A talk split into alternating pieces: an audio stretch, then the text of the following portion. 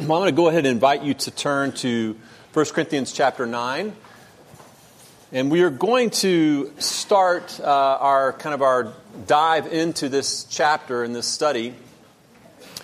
Really, essentially breaking the chapter, not exactly in half, but pretty close to kind of breaking it in half. So today I want to draw your attention to the first 14 verses. We certainly won't cover all of these verses this morning, but that is going to be the focal point for our study um, for the next few weeks for sure as we dive into this, what is a larger section that we began to talk about when we started studying 1 Corinthians chapter, chapter 8. But let's just get the, the, the passage of 1 Corinthians chapter 9, verses 1 to 14. Let's get it framed up in our minds. We'll read it together, and then we'll kind of begin our, our look at it.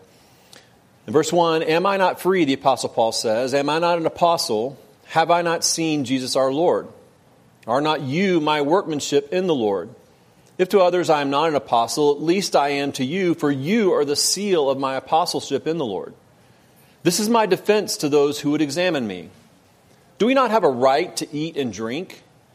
Do we not have the right to take along a believing wife, as do the other apostles and the brothers of the Lord and Cephas? Or is it only Barnabas and I who have no right to refrain from working for a living? Who serves as a soldier at his own expense? Who plants a vineyard without eating any of its fruit? Or who tends a flock without getting some of the milk? Do I say these things on human authority? Does not the law say the same? For it is written in the law of Moses, You shall not muzzle an ox when it treads out the grain. It is not for oxen that God is concerned does he not certainly speak for our sake? It was written for our sake because the plowman should plow in hope and the thresher thresh in hope of sharing in the crop. If we have sown spiritual things among you, is it too much if we reap material things from you? If others share this rightful claim on you, do not we even more?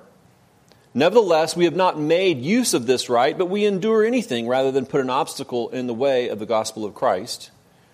Do you not know that those who are employed in the temple service get their food from the temple, and those who serve at the altar share in the sacrificial offerings?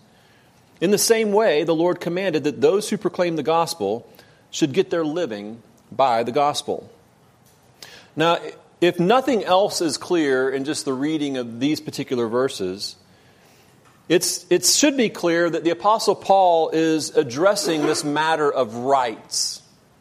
And as you may recall, if you were here last week, we took quite a bit of time to deal with this matter or this conception of rights that is uniquely American in its contour.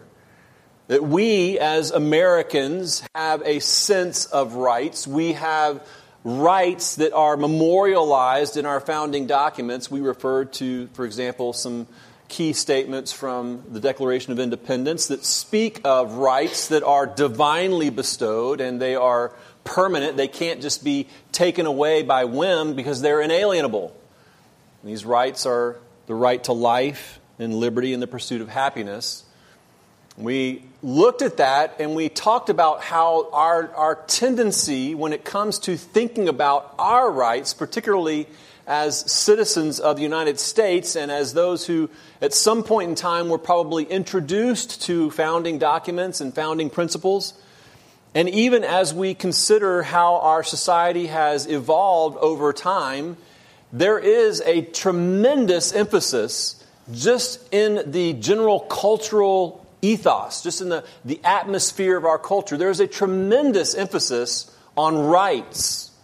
People claiming their rights, demanding their rights, being willing to fight for their rights, marshaling campaigns to secure their rights, establishing political movements to, to lobby for the advancement of their rights.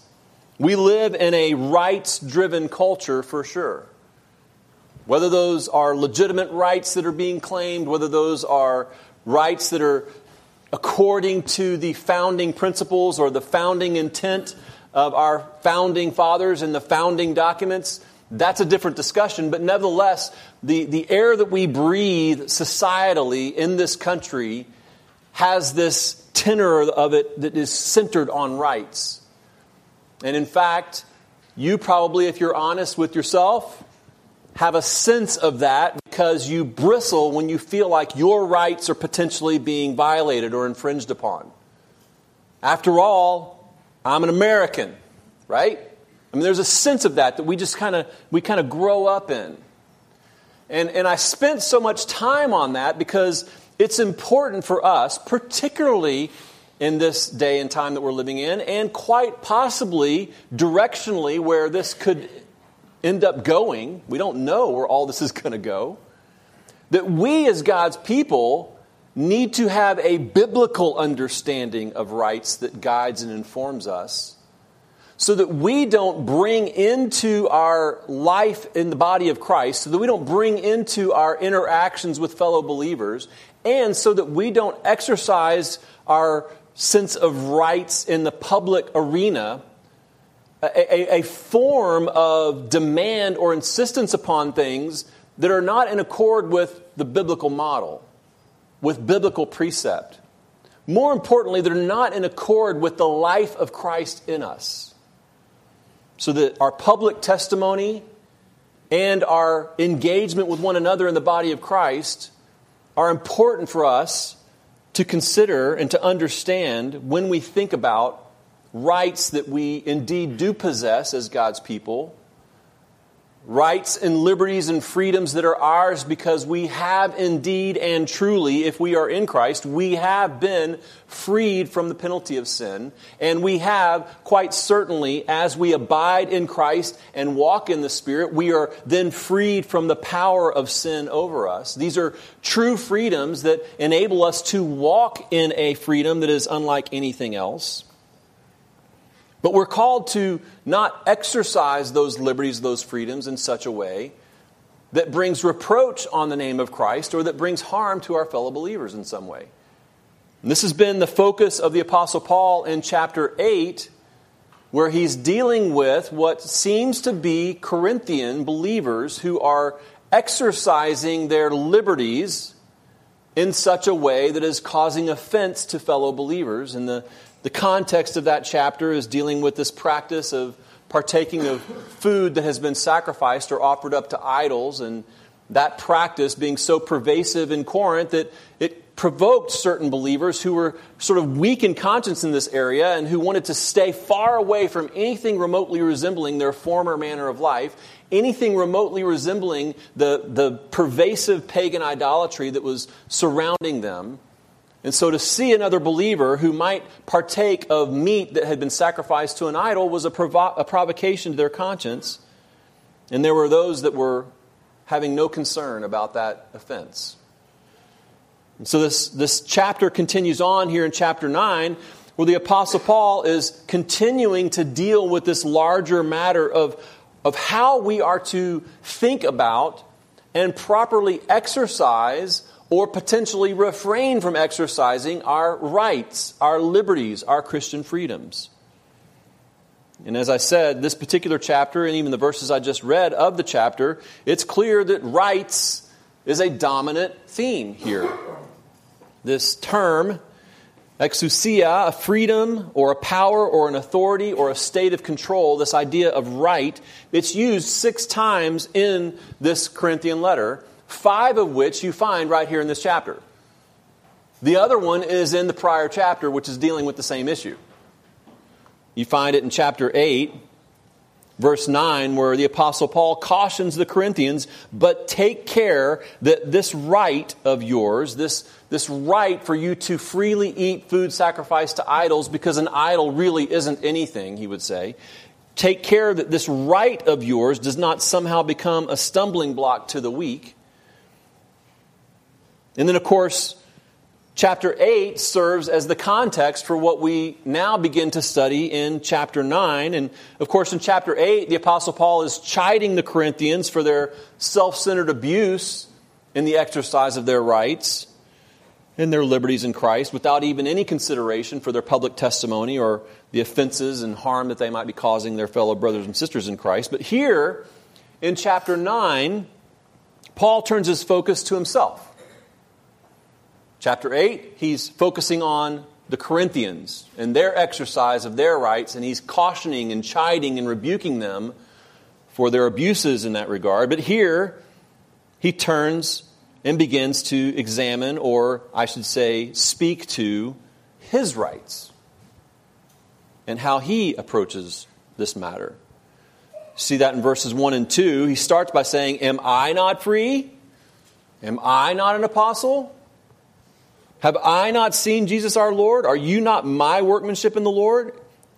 If to others I am not an apostle, at least I am to you, for you are the seal of my apostleship in the Lord. Clearly, the focus now is turning to Paul himself. You see, again, this focus on rights when he turns the, the corner on, on, in verse 4. Do we not have the right to eat and drink? Do we not have the right to take along a believing wife?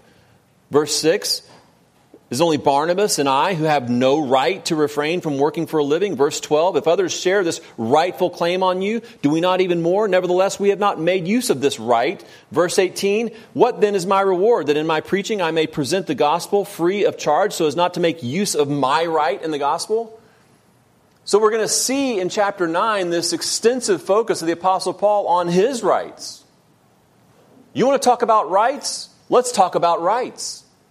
How about we talk about my rights? He says. Now, this sets up for us what is kind of the broad outline of this entire chapter that we're going to be using that is sort of implicated in the title of the study. I've chosen Rights Obtained, Defended, and Surrendered as the title of our study. Which, by the way, Bob, I got to add, I got to make a correction because that's different than what I gave you last week. Slightly, one word difference. But we're titling this larger study Rights Obtained, Defended, and Surrendered. And we're going to break the study down into two big points, two big points of emphasis. The first being rights obtained and defended. That's what we're going to see in these first 14 verses. The focus in the first 14 verses are on Paul's rights that he has obtained and that he defends. And then the second part of this chapter that we'll get to at some point in the future are how he surrenders his rights. His rights surrendered, you might say, is point number two. That's verses 15 to 27. And obviously, there's a lot of subpoint material that we'll look at underneath all of this. But in thinking about this, this first principle, Paul's focus on his rights, turn with me, if you will, just for a moment to Luke chapter 6. In Luke chapter 6, verses 37 to 42, Jesus uses some of the most familiar phrases in all of Scripture to teach some profoundly important principles about judging others. When I read this, you're going to be like, yep, familiar with that? Yeah, I've heard that. Yeah, that's part of the, the common vernacular in the culture, whether you're a believer or not. I mean, these, this is the kind of text this is. This is. It's, it's filled with these phrases that are, that are rather iconic in nature, whether you understand Scripture, study Scripture, believe Scripture or not. It begins, verse 37, judge not and you will not be judged. Ever heard of that one? And he goes on, condemn not and you will not be condemned. Forgive, and you will be forgiven. Give, and it will be given to you. Good measure, pressed down, shaken together, running over, will be put into your lap. For with the measure you use, it will be measured back to you. He also told them a parable. Can a blind man lead a blind man? Will they not both fall into a pit? In verse 40, a disciple is not above his teacher but everyone, when he is fully trained, will be like his teacher. Why do you see the speck that is in your brother's eye, but do not notice the log that is in your own eye? How can you say to your brother, Brother, let me take out the speck that is in your eye, when you yourself do not see the log that is in your own eye? You hypocrite. First, take the log out of your own eye, and then you will see clearly to take the speck that is in your brother's eye. Again, phrase upon phrase upon phrase of just familiar language that, that even secular people uh, have probably stated or heard stated at some point in their lives. But this, this little interlude here in our study of the teachings of Christ in Luke chapter 6, in my mind, it paints a really helpful picture, an insightful picture of what can happen easily amongst fellow believers in the church, particularly in matters pertaining to Christian liberty or the rights that we possess in Christ. Those rights that have been truly given to us as we have truly been freed from the penalty and the power of sin. But it's in the exercise of these rights that we can fall into some of these failures and points of sin that Jesus is teaching about here in Luke chapter 6. This is what was happening essentially in Corinth, and we saw that in chapter 8. There were some Corinthian believers whose consciences were provoked by seeing other believers in the church partaking of meat sacrificed to idols. It, was, it, made them feel like that they were being tainted or that the testimony of their fellow believers were being affected, or that we should not be associated with such pagan practice. It, it, just provoked their conscience. And as we said in our prior study, this provocation of conscience was not just the only concern, but that what is also of concern is that when you're weak and you're vulnerable, and you see other people engaging in something with, that their conscience is not provoked by, your weakness can become an avenue for further temptation and you succumbing to further excesses in sinfulness, which is what you see happening time and time again, even in the pages of Scripture. We looked at that. Oftentimes, in this particular context, the uh, accompanying sin was sexual immorality because of the nature of temple worship and, and what took place when the idol uh, worship practices and the food being sacrificed to idols was taking place. And because it was such a licentious culture in general, it was not just that there was an offense because someone was eating a morsel of meat that was sacrificed to idols, but it, it was, it was basically uh, provoking the conscience of a weak brother in a weak moment and thereby furthering their weakness and potentially contributing to their further vulnerability that could be a contributing factor to further avenues of sin and falling, particularly in their, their new faith. So you had these weaker conscience individuals around this particular matter of eating food sacrificed to idols. So we might say that those are the people with the speck in their eye. Because the fact of the matter is, is that and, and, and the Apostle Paul talks about it in 1 Corinthians chapter 8. Indeed, meat sacrificed to idols is, doesn't matter.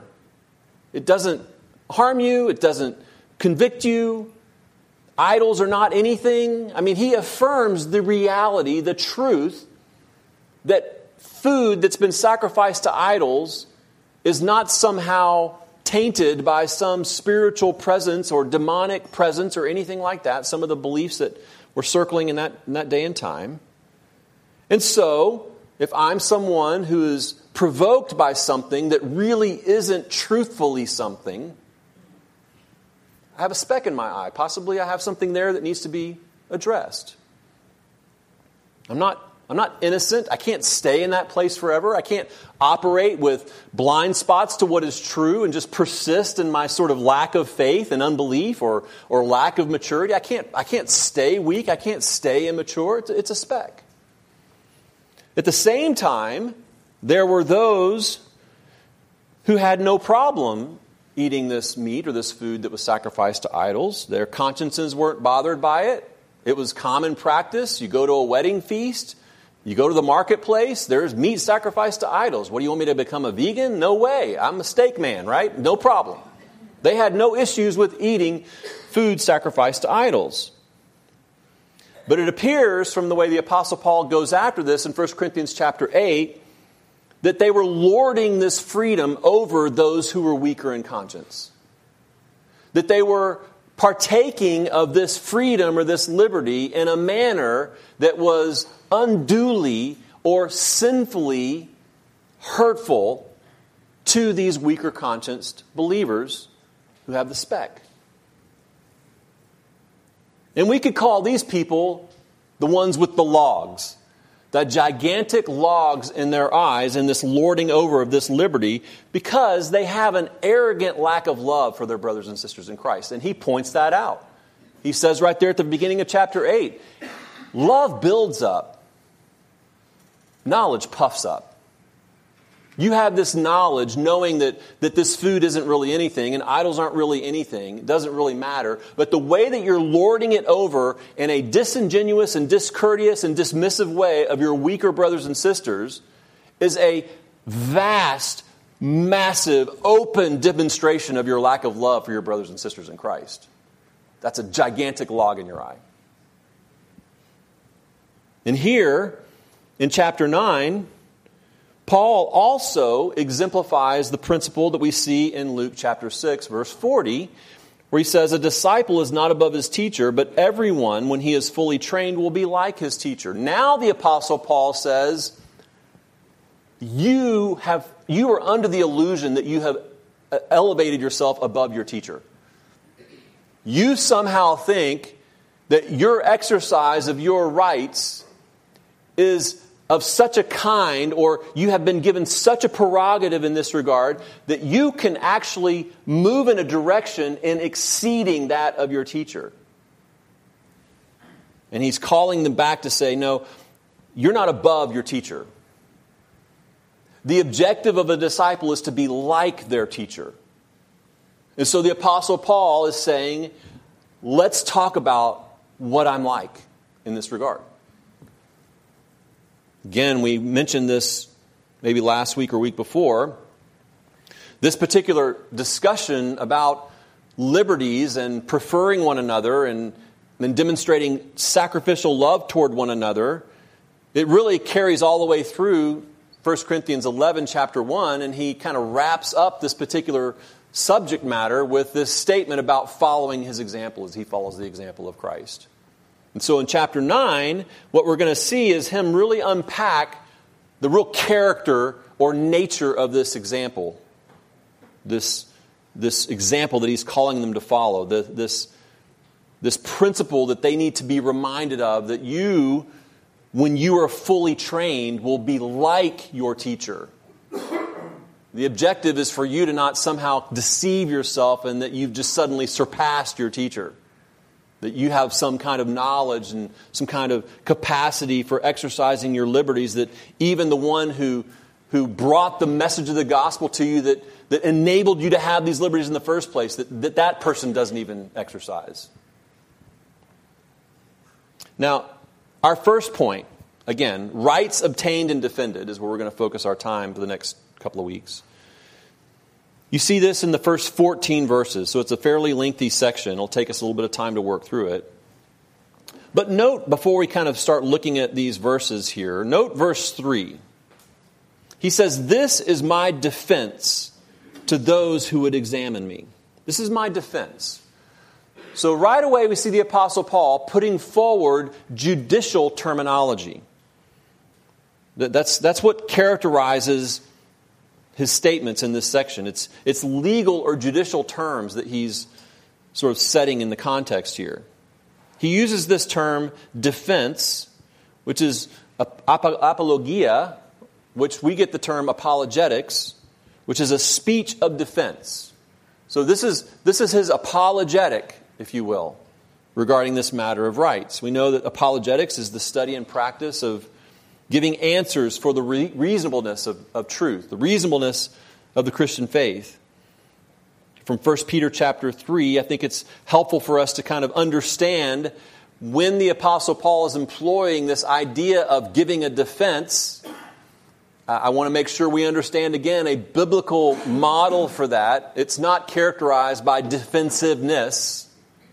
You see this in 1 Peter chapter 3 verses 13 to 17 he says, Peter says, Now, who is there to harm you if you are zealous for what is good? But even if you should suffer for righteousness' sake, you will be blessed. Have no fear of them, nor be troubled, but in your hearts honor Christ the Lord as holy, always being prepared to make a defense, an apology, an apologetic, to anyone who asks you for a reason for the hope that is in you, yet do it with gentleness and respect. Notice it doesn't say, do it with aggression and insistence. right? It's gentleness and respect, having a good conscience, so that when you are slandered, those who revile your good behavior in Christ may be put to shame, for it is better to suffer for doing good, if that should be God's will, than for doing evil. So again, think of this principle of apologetics or giving a defense. Even Peter is casting it into the context of being willing to suffer for doing right, to being willing to sacrifice, not to make your case so that everyone then agrees with you, so that it paves the way for you to exercise your rights and your liberties and to have everybody support what you think needs to happen in any given situation. Again, Peter is just holding up the character of Christ in the believer, even in the context of being slandered and reviled. But if someone has cause to ask you for a reason for the hope that is within you, be ready. Be ready to give that defense, but with gentleness and respect. So you have this language, this legal language of giving a defense. You also have this, this term examine this is my defense to those who would examine me, he says. Anachroneo, I think is how you say it. To conduct a judicial hearing is what it means, or to hear a case, or to question a witness. This examination, this term for examine. So, right here, we see that the, the, the nature of this discussion in chapter 9 is about a defense the Apostle Paul is defending something. Now, some would argue that this verse 3 is really pointing us back to the first two verses. That, that he, is, he is defending his apostolic status. You see there, he says, I'm not, Am I not free? Am I not an apostle? Have I not seen Jesus our Lord? In other words, he's making these statements to sort of affirm his apostolic authority, his apostolic status. And so, this defense that he's talking about in verse 3 is just a summation of, of that defense of his apostolic authority. So, it points backwards. Others would argue, other scholars and commentators would argue that no, this is verse 3 is an introduction of his defense that's coming after. Namely, his defense of the right for those who work in service of the gospel full time in the life of the church should be compensated for their work. And that's what that whole section is about. And oftentimes, you'll, you'll see um, sermons or teachings that center the instruction on 1 Corinthians chapter 9 on that primary subject. Now, it is about that. But I think that a more full orbed understanding of, of what this defense is all about is, is to see verse 3 as kind of a hinge verse. Kind of the, the door swings, the door, the, the door of understanding this whole, whole chapter kind of swings on this particular verse. And namely, that, that Paul is not merely defending his status as an apostle, though he is doing that. And he's not merely defending the right of true spiritual leaders to be compensated if they've devoted their entire lives to this ministry of the gospel within the life of the church, though he is doing that as well. But, but a more full orbed view, I think, is to see that Paul is defending the example that he is setting for the Corinthians, an example of one who of all people possess rights as an apostle, as one who's seen Christ, as one who came to Corinth and there the testimony of his effectiveness as an apostle. If anyone has rights, he has rights, but, but he's defending this example that he set, these, these, what you might even call inalienable rights that he has, that he was willing to happily surrender them for the sake of the gospel. And that was the offense that the Corinthians felt. They, they couldn't imagine such a scenario in which you would have these rights and yet so happily and frequently and persistently just surrender them for the sake of the gospel. Now, think about that for a second. Think about the nature of being offended by someone who's not willing to insist on their rights. Think about the, the idea of holding up someone as a noble example to follow because they characteristically are joyful in surrendering their rights for something eternal. And that's, that's what the offense was. That's what he's defending against here. He is defending his apostolic authority. He is defending the right for true spiritual leaders who are laboring in the work of ministry to receive appropriate compensation for their labors. But he's more importantly defending the example that he set as one who has these rights but was willing to give them up if it meant the advancement of the gospel in that particular setting. So, again, this is about rights.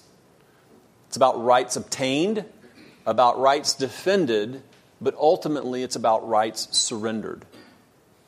And by the way, when we think of a concept such as freedom or liberty, is not that more the essence of freedom or liberty? The freedom or liberty to give up what you are rightfully entitled to? Isn't that more of an essential understanding of that concept? Than someone who is constantly craving and fighting for and seeking to grab hold of and protect their rights, what they're entitled to?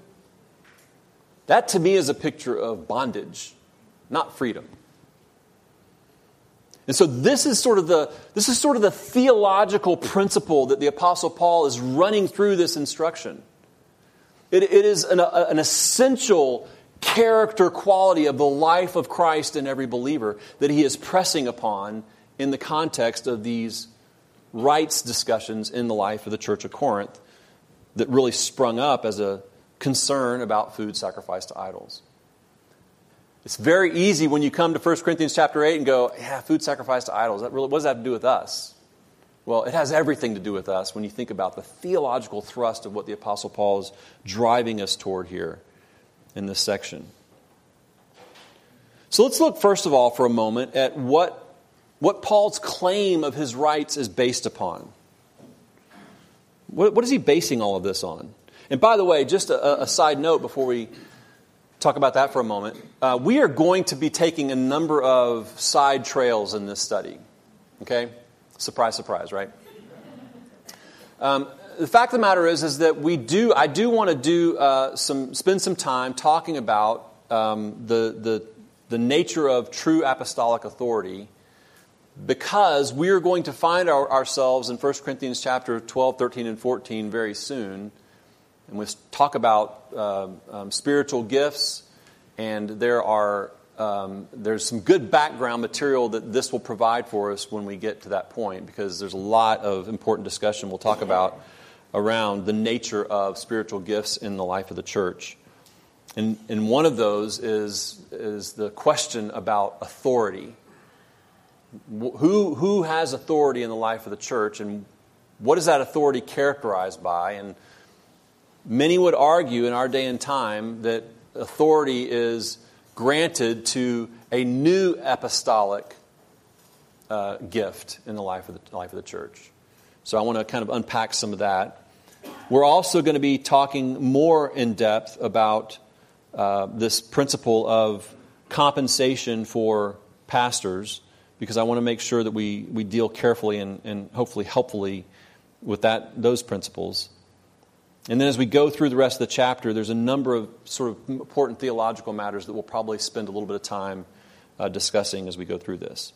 But for now, let's look at just this, this, this claim. What's the basis? What's, what's Paul's claim of his own rights based upon? And, and the first thing, it's kind of, we've already alluded to it a couple of times here, but it's on the basis of, of validated apostolic authority. Not just, not just the name apostle that attaches to him, the, the, the technical title, but it's validated apostolic authority. It's proven, it's been tested, it's been seen, it's been witnessed. In verse 1 Am I not free? Am I not an apostle? Have I not seen Jesus our Lord? Are you not my workmanship in the Lord? So even though Paul is mounting his own defense here, he's doing it by a very clever rhetorical turning of the tables, by becoming himself the inquisitor. Notice how he does that. So he's mounting a defense by saying, I have some questions for you. It's a great strategy, by the way. When you're thinking about talking to people in an, in an apologetic or witnessing kind of scenario, a great strategy for effective witness or effective apologetics is be, to be a very good question asker. Ask them questions. Here's the reality, and this is kind of the, the, the basis of the Apostle Paul when he's talking to these Corinthians. The basis is I don't have to defend the existence of God. The fact that we're having this conversation is its defense. You can't even reason without the existence of God. Why don't you answer some questions I have about logic and reason and rationality and rational thought? I mean, you just turn the table on. That's just a little side sort of presuppositional apologetics primer. Um, but this is what he does. He, he basically turns the rhetorical tables on him, starts asking them questions. The first one is Am I not free? He speaks to this matter of freedom, which is, which is the principle that the Corinthians were majoring on their freedom to partake of this food. They should not be constrained. Of course, this food doesn't mean anything, and it doesn't. So, why should I constrain myself? Why should I withhold this from me, this nourishment from me? Why should I withhold this delicacy from me? Why should I withhold this, this part of general fellowship that takes place in public places and at public events? You're telling me that I should have to restrain myself from, such a thing? the Apostle Paul says, well, well, let me talk about my freedom for a second. Am I not free? Me of all people. Like, in other words, Corinthians, do you not understand that whatever conceptions you are operating in about freedom from the power of sin and freedom from the penalty of sin that enables you to walk into a market where they're selling food sacrificed to idols and, and not be tainted by that because you understand that he who the Son sets free is free indeed? If I eat food sacrificed to idols, no one can snatch me out of the Lord's hands. Do you understand that I'm the one that brought that saving message to you? That you don't know freedom at all apart from the Lord's kindness in bringing me and this message of saving faith in Christ to you? That grants to you this freedom that you're now lording over someone else? One commentator describes this statement about the Apostle Paul and his freedom and where he's going directionally with it like this. He says, in the previous verse, in verse 13 of chapter 8, Paul declared that he would rather give up eating meat than let his eating practices cause a brother to fall. Some of his auditors may well have thought some freedom. Such a response would also be consistent with the extreme individualism so often found in modern Western thinking. This is why I did what I did last week. But the freedom to which Christ has liberated us is not a freedom to do as we please, but a freedom to serve God and others in the newness and power of the Spirit. A freedom to do as we ought. It is a freedom to live out the life of Christ in a community that glorifies God as it follows the sacrificial example of the Lord Jesus Christ. And there's the point that we've been kind of emphasizing over and over again here. So, his whole modus operandi around this principle of freedom is to point them to the genuine, truest nature, essential nature of freedom, which is the freedom to live not as you want, but as you ought. The freedom to live in such a way that you are sacrificing for the sake of others and for the sake of the kingdom of God and the message of the gospel. That's true freedom. Am I not an apostle, he goes on to say? Have I not seen Jesus our Lord? Are not you my workmanship in the Lord? So we see here the apostle Paul beginning to point to his apostolic title, his apostolic designation. It is a statement about his message of the gospel that he was appointed, chosen, and appointed to bring to the people of Corinth. And he provides sort of the, the character or the qualification, one of the qualifications of his apostle, apostleship, that, that he has actually seen Jesus our Lord. So, in other words, his message of the gospel and what he brought to them was what he was taught by the Lord Jesus Christ himself, who, by the way, appeared to him and commissioned and called him directly. He even refers to this in explicit terms throughout 1 Corinthians chapter 1 and going forward from there. In 1 Corinthians 1 1, he starts his salutation by saying, Paul, called by the will of God to be an apostle of Christ Jesus. And then verse 17, for Christ did not send me to baptize, but to preach the gospel. I was sent by Christ himself. And then the familiar passage in chapter 15, you want to turn there, can. Such a great summary of Paul's ministry among them and his calling, his relationship to the other apostles.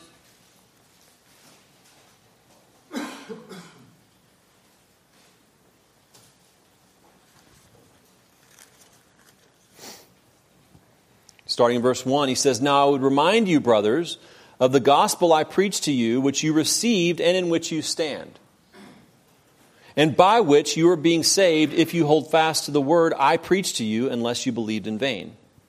For I delivered to you as of first importance what I also received that Christ died for our sins in accordance with the Scriptures, that he was buried, that he was raised on the third day in accordance with the Scriptures, and that he appeared to Cephas and then to the twelve. Then he appeared to more than 500 brothers at one time, most of whom are still alive, though some have fallen asleep. Then he appeared to James, then to all the apostles. Last of all, as to one untimely born, he appeared also to me. For I am the least of the apostles, unworthy to be called an apostle, because I persecuted the church of God. But by the grace of God, I am what I am, and his grace toward me was not in vain. On the contrary, I worked harder than any of them, though it was not I, but the grace of God that is, within, that is with me. This is an incredible picture of the Apostle Paul identifying the nature and essence of his apostolic role. It, it, it's a fascinating thought process to, to consider in light of misconceptions and misappropriations of things like freedom and autonomy and even authority. Remember, the, name, the, the word right has in its definition this idea of having authority for something. So, so the Apostle Paul, in this statement about his apostleship, is indeed making a statement about his authority in the gospel. His authority that was invested to him by Christ himself. But notice what I love about what he says in 1 Corinthians chapter 15 is that there is a, a general reluctance to exert that authority in explicit ways. And this is the essence of the testimony that he's bringing to them in this particular chapter, in chapter 9. Even in the context of the genuine place of spiritual authority, it is not to be characterized by joyful, even proud exhibition of that authority, as rightful as it might be. So, this is a great example of how we are to understand and test true spiritual leaders, true spiritual authority.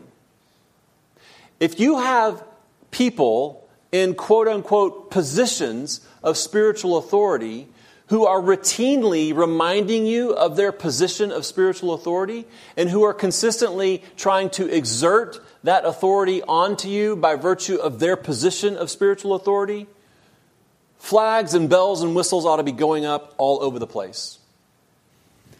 The Apostle Paul gives us a great example, even in the context of this entire study, of, of his willingness to surrender his rights, that the true spiritual leader, even the rarest of spiritual leaders, the apostles, called and commissioned by Christ to take the new covenant saving message of the gospel to be spread around the entire world to the establishment of his people, the church, to the advancement of his kingdom work, those people are the elite, if you will. What we're going to talk about probably next time is that there, there's no others like them. And there never will be any others like them. And he was named among them. And yet, notice his reticence about exerting such a status. His, his hesitation to even call that authority out with any kind of definitiveness or explicitness. What's happening here in Corinth is what can often happen in the life of the church. Many, many churches, this happens over and over and over again. Is that submission to authority is willfully given to those who possess external qualities that people find attractive and compelling. And people are willing to follow that leadership down all kinds of crazy roads. You get into the extremist kinds of contours of this, particularly in this new apostolic movement that's been going on for a few decades now.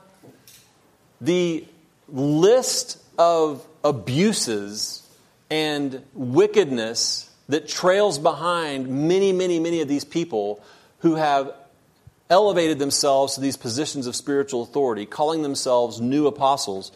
The, the string of devastation and destruction and wickedness is it's a long trail behind them example after example after example. But the apostle paul here there's a there's a there's a hesitation here. And in verse 15, in chapter 15 he's last of all as one untimely born he appeared to me the least of all the apostles he says unworthy to be called an apostle because of my sin, my persecution of the church. By the grace of God, I am what I am. That's it. It's just by the grace of God. It's interesting to think about this in light of our church and leadership in our church. I can tell you, I've been in many, many, many, many leadership meetings in which there was a, a grueling laboring over hard decisions that have to be made that require an exertion of spiritual authority.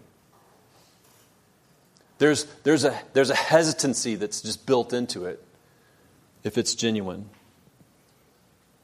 And what these Corinthians were sort of guilty of is a lording over, a prideful arrogance in their freedom and their ability to sort of exercise this authority that they have now in Christ to walk in these ways of partaking of these things freely without any kind of sin being attached to them, that the Apostle Paul would be like, that's not freedom and that's not authority and that's not leadership. That's not genuine spiritual authority and genuine spiritual leadership. And then he points to his work among them, and we've kind of alluded to this previously. He says, Are you not my workmanship in the Lord? Are you not my, my handiwork, my, my masterpiece, my, my work of accomplishment in the Lord?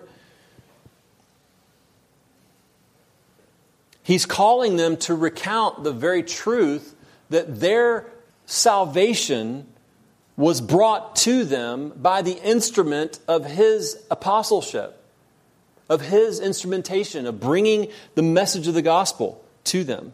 And what's taking place in Corinth, as we've talked about previously, is that they continue to attach value to things that don't matter. They tend to attach authority or prestige to things that are not really authoritative or prestigious in the eternal sense of things. You recall, going back to even the very opening chapter, the divisions that occurred in life in Corinth were sourced in the fact that they had attached their affinity or their affection to various leaders and they were being loyal to the teaching or to the association of these leaders. I am of Apollos, I am of Peter, I am of Paul, I am of Christ. That was the, the slogans, if you will, of their, their factious thinking and their factious living.